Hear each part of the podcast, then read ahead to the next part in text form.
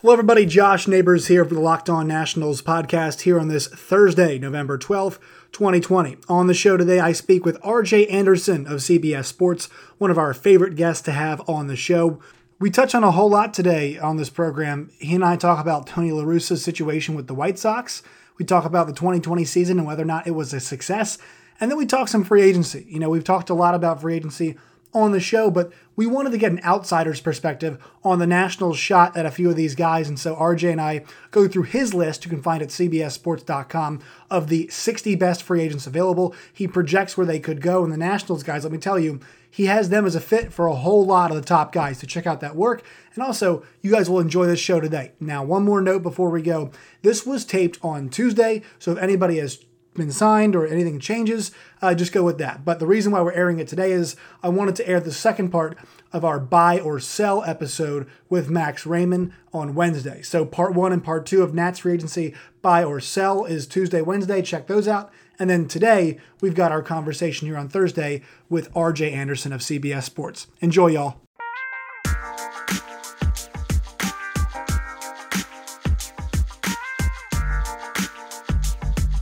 Hello, everybody. Joining us today on the Locked On Nationals podcast, one of my favorites, one of your favorites.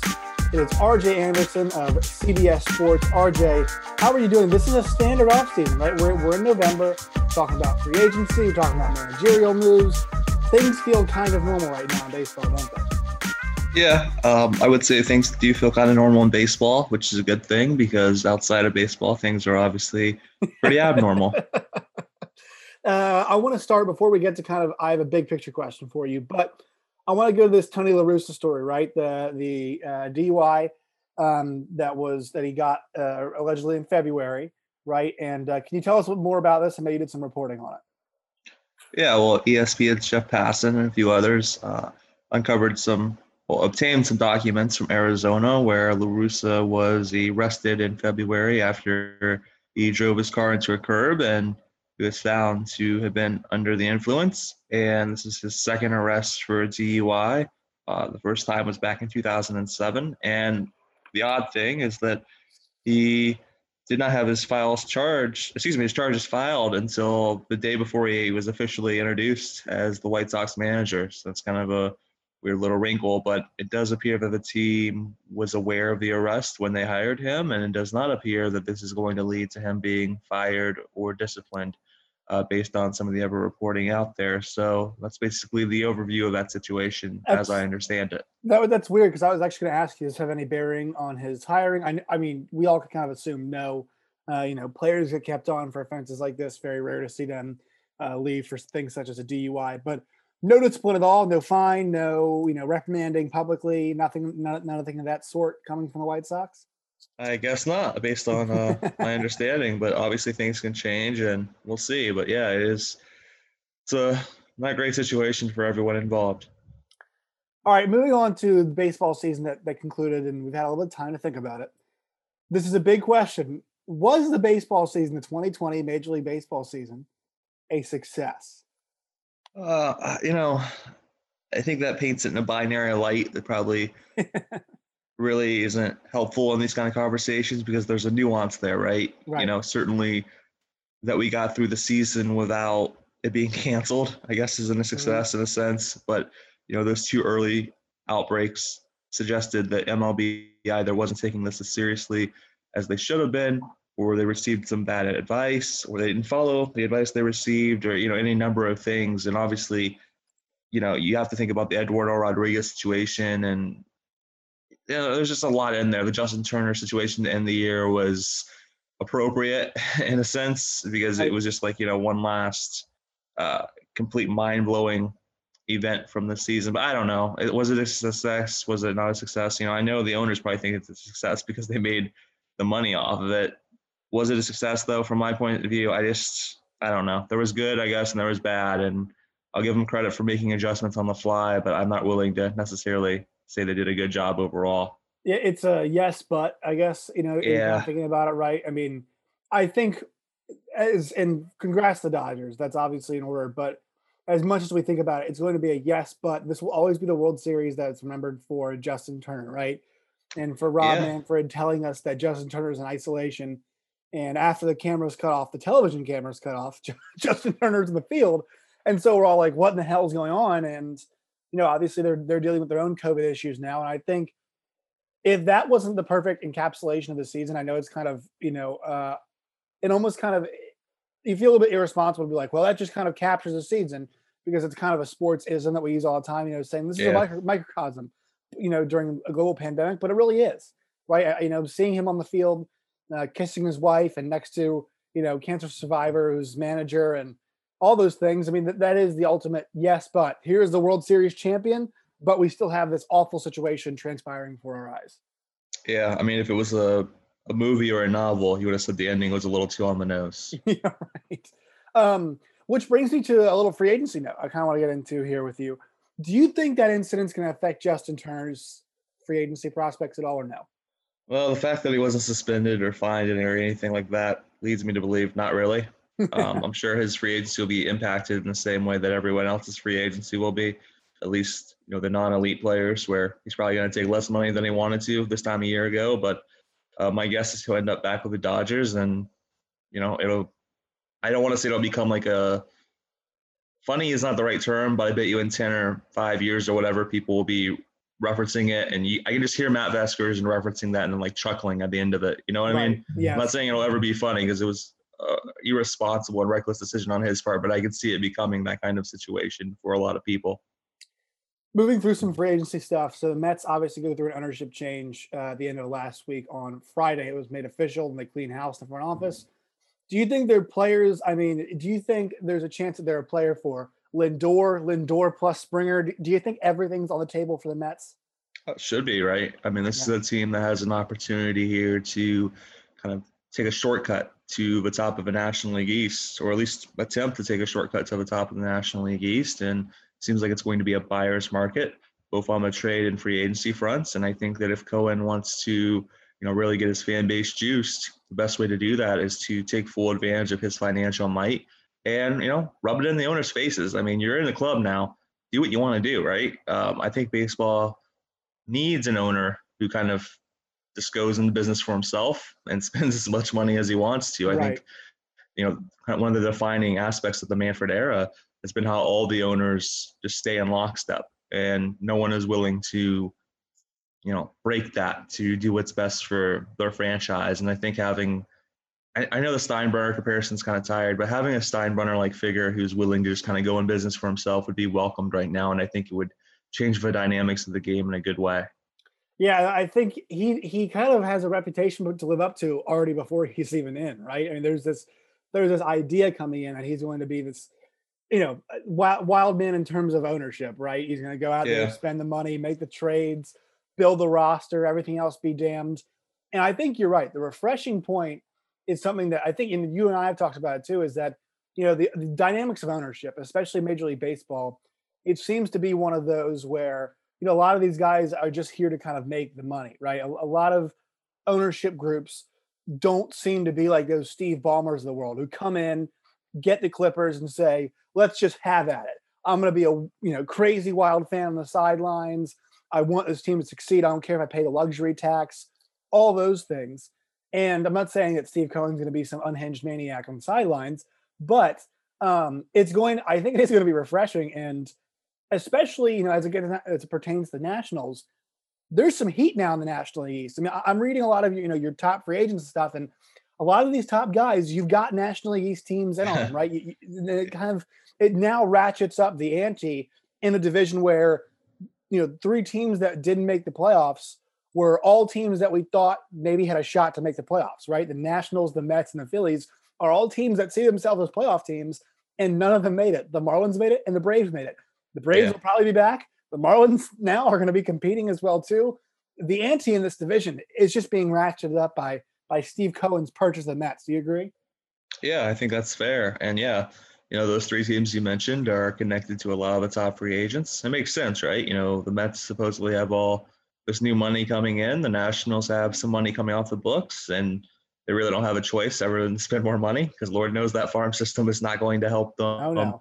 Uh, repair their their woes. And then you have uh, the Phillies, and you know, they've been spending money left and right. And again, their only option, based on what their farm system looks like and what the roster looks like is to spend a little more. So I anticipate that yeah, we're going to see some of these top free agents land of a National League East, and I mean even the Braves, you know, they have incentive to go out there and try to sign a Marcus Stroman type or whomever as well. So I think you're going to see four of those five teams uh, buzzing in the top ten or so free agents, and then the Marlins, you know, maybe they follow up last offseason by spending a little bit more because. As it turns out, when you try to fill a decent roster, sometimes good things happen, and I think that that's a lesson that a lot of Major League Baseball right. could learn from, frankly. Uh, the first guy I want to talk about is JT Realmuto, and you have the possible fits on here. This is so funny. You have these Phillies, Nationals, Mets, and what I've been saying about this is I I don't like I don't think there's a way he leaves the division. I, I think yeah. there's just it makes way too much sense for all three of those teams to want to get him. Um, the the Mets clearly at their catcher position. That's something they need. The Nationals, I mean, they've got Yan Gomes, but they man, they need it. They need that protection for Soto so badly. And the Phillies, obviously, uh, once again, it's another one of those situations where the ante has been ratcheted up because could you imagine JT Realmuto on another team in the National League East, Sixto Sanchez on another team in the National League right. East? It's just kind of a nightmare situation for them, isn't it? Yeah, I mean, it's you know, it's such a weird situation too because you had the owner publicly come out and say, well, I wasn't for the trade unless we get an extension done, and then the GM resigns, and there's just a lot of weirdness wrapped up with that. But right, you know, I think the one situation here that I could see Realmuto leaving the National League East for is if the Yankees, for whatever reason, say, you know what, you know, nothing against Gary Sanchez, but we're going to upgrade here. Because remember, a few years back, there were rumors that they were pondering a Sanchez for Realmuto trade. And this is obviously before they signed Gerrit Cole. And I believe it was after they acquired Stanton. So this is a little bit of go, but you know, if they do something like that, then maybe he leaves the National League East. But otherwise, I do think those three teams listed are probably the favorites. And yeah, it's funny because I remember being at the All Star game when it was in DC, and the guy who got the loudest cheers of the night, non-nationals division, was JT Realmuto. It seemed like the city really was kind of like you know trying to force Rizzo's hand there. So, right. and you know he's such a good player. I I think I had him I had him number two, obviously, but the reason I gave is because the league usually doesn't give catchers those mega deals. If you look at mm-hmm. say 20 million AAV, there's one backstop and there's like eight outfielders. So maybe I'm overthinking it because you could argue on a talent basis that Realmuto deserves to be number one. He's an elite player, no doubt about it. But that aspect made me drop him to number two, where I just think that Springer is more likely to get the massive payday, uh, whereas Realmuto, being a 30 year old catcher, will probably you know reduce his cost a little bit, and that could present him as not a bargain, but you know kind of a value proposition, despite being clearly an elite player. Well, I, have said the JT Realmuto thing, and another interesting part of it is the catcher market right now, because you look at you look at the other guys available, and the fact that, that they're all not him in so many different variety of ways yes. kind of ups his value, right? I mean, I know it's kind of an odd way to look at it, but you know, you got guys like, hey, Yadier Molina is one of the best catchers available, you know, in some sense.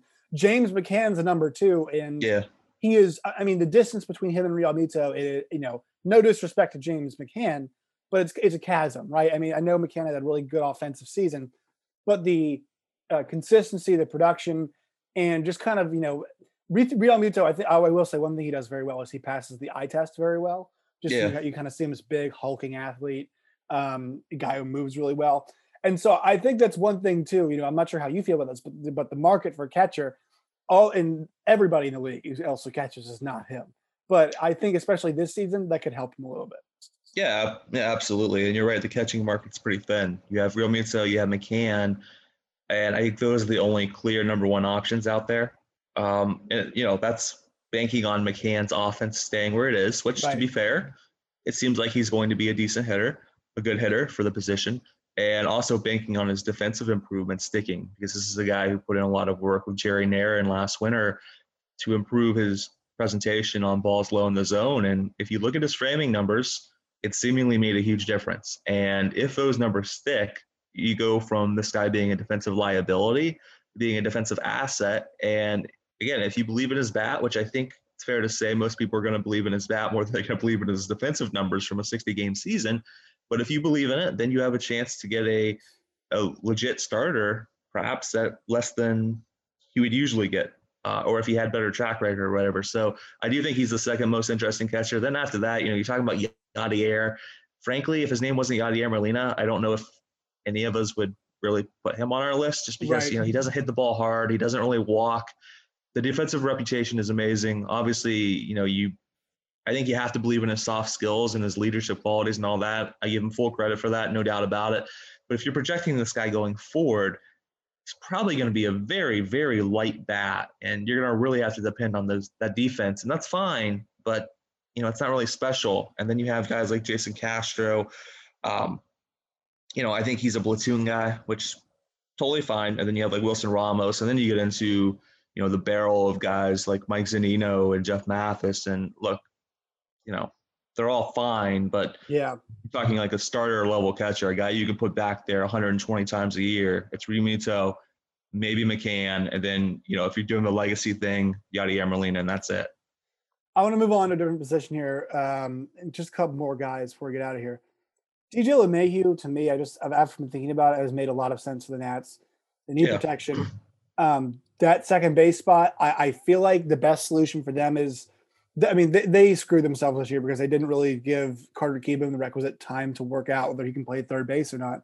My opinion is, if they really do care about restructuring the lineup and giving some protection uh, to Juan Soto, putting LeMahieu at second and moving Castro to third is their best option. That would give them a real, I mean, a lot more options just in the field, and also bringing back Josh Harrison as well, and also in the field, and then and then the lineup. Just that would help them so much. If Castro comes back as the guy we know we think he can be, and the guy he was when he got hurt, uh, the Nationals will be in good shape. I think LeMahieu, from an offensive standpoint, makes way too much sense to the Nationals not to give a him a serious spin. You know, give the tires a serious spin on him. Yeah, um, I think I had him as a potential fit with the Nationals actually. And he did, yes, he did. You know, he's he's an interesting player. Obviously, you know, he can hit, and there's no doubt about that. But the thing that's interesting about him is how his power may have aligned perfectly with Yankee Stadium. Mm-hmm. And I think if you look at uh, Statcast as like expected home runs based on the ball's trajectory and exit velocity and all that stuff. And I think he's hit like a dozen more home runs over the last two years because despite the power gains, he's still a ground ball hitter. You know, he has one of the lowest launch angles in baseball. And I guess if I'm a team who isn't playing games in Yankee Stadium, I'm a little concerned that those power numbers are going to be a mirage, and I might pay a little bit more for him than his production will justify heading forward. But at the same time, I believe he's a good hitter, and you know, it's not my money, so I really don't care anyway, right? you know, but yeah, I think he'd be a good fit for them. And um, I don't know what they're going to do with Carter Kieboom. You know, I'm glad you brought him up because I'm kind of stumped. I don't know if they're going to try to trade him. I don't know. I just the way they've handled him doesn't really feel like they even necessarily believe in him at this yeah. point. And I think that he's kind of, I, I you know I hate to say it because it was a 60 game season, but it almost feels like this upcoming year is going to be make or break for him. And that's really not fair because he hasn't gotten much of an opportunity. And I don't know. It's just a very interesting situation. And if I had to, if I had to guess, I think he might be on another team next, you know, by next season or at least after the deadline or something, because it just doesn't feel like it's going to work out there. And I don't know why, because they obviously, you know, the Nationals have brought up guys like Soto and Robles and so on and so forth, and not only giving them opportunities before they were seemingly ready for them, but you know, stuck by them. And they haven't done that with Kieboom. So I'm kind of interested in that situation. Well, it started this year when, you know, when Martinez says he's the everyday third baseman, and then you see a whole lot of Asdrubal Cabrera in the beginning of the season. Yeah. And then you send him down, and then you say, Well, we suck, so let's bring him back up and give him a full chance. You've botched this in a season when you needed him to kind of show you, you didn't give him the requisite time. You didn't give him the proper treatment.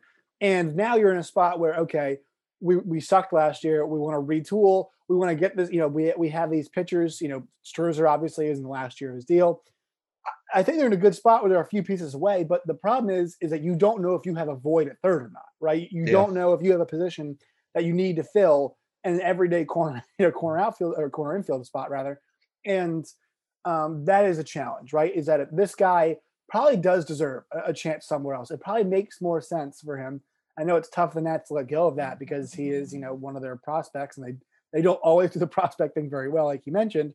But in this situation, it's so hard because I do think they've painted themselves into a corner where almost a decision needs to come, and it needs to come relatively quickly. So, uh, yeah. you know, there's kind of in a weird spot. A couple more things. Uh, one more last thing I want to hit on before we, before we get out of here. The DH. So Marcell Ozuna and Michael Brantley are two guys you have listed on here, and also you have got the Nats as a, a possible team interested. My yeah. understanding is this. Well, actually, hold on. So when do you think we're going to get a full time DH in the National League? Do you think it's going to be in 2021 when the CBA is up, or do you think there's a chance next year we have one because if COVID's still around? It's my understanding that these that the Players Association would need to renegotiate some kind of deal with the league, right? Just kind of take care of the player health and safety, take care of some of you know the I guess revenue split if it, if it's another shortened season. What's the situation with that? What can we expect on the on the DH front? You know, I know teams that are operating under the assumption that the DH is here to stay. Now, oh. I don't know.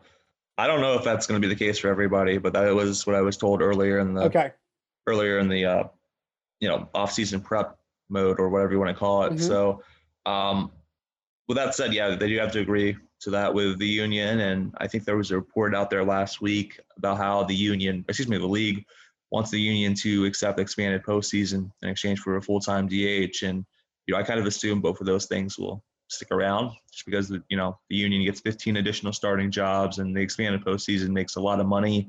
And if you're a player on a team who, you know, let's face it, isn't good enough to make the postseason usually, you know, what do you have to lose by agreeing to that expanded postseason, right? So, uh, you know, as a fan and critic, I guess I'm not necessarily the biggest proponent of the expanded postseason, just because I think you get situations where I mean, shoot, look at the Astros this year, right? Like, no right. disrespect yeah. to them, but a yeah. losing record, and you know they were a win away from the World Series, and I don't know if that's necessarily good for the game. But yeah, if you're a player, you probably don't care about that stuff as much as you care about potentially getting to play in the postseason what, what and maybe winning a ring. To? What's the number of uh, you know? Is it the same as this season? Is that what they're talking about, or is it a much? You know, I think I don't think it'll be 16. Right. You know, when we get back to normal, I don't know if this upcoming year if they would stick with 16 because again the pandemic could you know play havoc with the year and you know maybe that's their way of equalizing things or whatever or alternatively and probably more truthfully their way of balancing whatever losses in revenue they sustain from not having fans in the seats mm-hmm. all year but i think going forward you'll probably see less than half the league it'll probably be like 14 or whatever and you won't see you know that massive more than half the league field uh, in October. At least I hope, because again, that just kind of cheapens it down for me. Kind of makes it makes the regular season seem pointless. Why play 162 if more than half the league is going to get in? No, that's fair. The one thing I will say is, you know, uh, I'll I'll pay whatever cost necessary to get rid of the DH. I'm so I'm so tired of watching pitchers hit, man, and I and I, I like I really just have a problem with the old the old crowd who are like, oh, I just enjoy the strategy of it, and I'm like, in a game where it's you know I want to see in any sport you want to see the best versus the best. I don't want to see people have to work around the fact they don't have one of the best in the lineup, and it to me it cheapens the game in that sense. Like it's right. you know in the American League, like they let somebody hit for the pitcher because you know we're not signing uh, David Price to to hit right. We're not signing Max Scherzer to hit. God knows you know he got injured last or well you know a couple times ago when he was hitting right. I mean you yeah. saw him break his nose in batting practice, and it's like I mean, this guy's job is to throw throw gas and throw sliders, strike people out, and fire me up on the mound. I to see him taking hacks and getting cut taking hacks. So right. that's just me. I'll, I'll and, and and from that standpoint, I'll pay whatever price necessary. RJ, your your your uh, your complaints are totally valid, but with this DH conversation in mind, I mean that that makes a guy like Marcell Ozuna that makes him make a lot of sense to the Nationals if the DH yeah. to stay, right? Yeah, and I think that you know, they were already going to be in the market for a new left fielder based right. on you know some of their comments and some of their uh, defensive alignments late in the year. So I think yes. that perhaps you are willing to, you know, if you think the DH isn't coming until after the new CBA, that's fair. You can still sign him this winter, or you know, be it Ozuna or Brantley. That's going to apply to both of them. You can sign him this winter, play him in left next year. Yeah, you know, their defense is not going to be great. Yeah, you're probably going to lose some runs from that. But at the same time, you have them locked in, and then you know you can slide them to DH or right. do whatever you want to do with the DH come 2022. So I don't think the absence of a DH in the 2021 season, if it comes to that, will necessarily rule out the Nationals from adding one of these guys. I think that they're going to be in the market for a new left fielder, and it wouldn't surprise me if they go out there and you know try to get one of these big bats because you know their lineup really needs a little help, and it just makes a lot of sense in a lot of different ways. So you know, we'll see what Mike Rizzo has up his sleeve, but I think that he's kind of overdue for one of those big, you know, stunning moves, right? It feels like the last few winners have been defined by him losing guys instead of adding guys, and that's not really the Mike Rizzo way. I agree, 100%. I cannot agree more. RJ, where can the people find you and your work?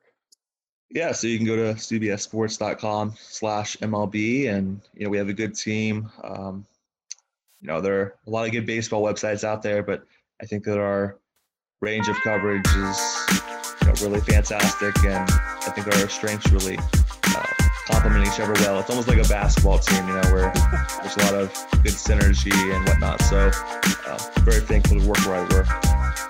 All right, RJ, thank you so much for your time. Really appreciate it. Of course. Thank you for having me.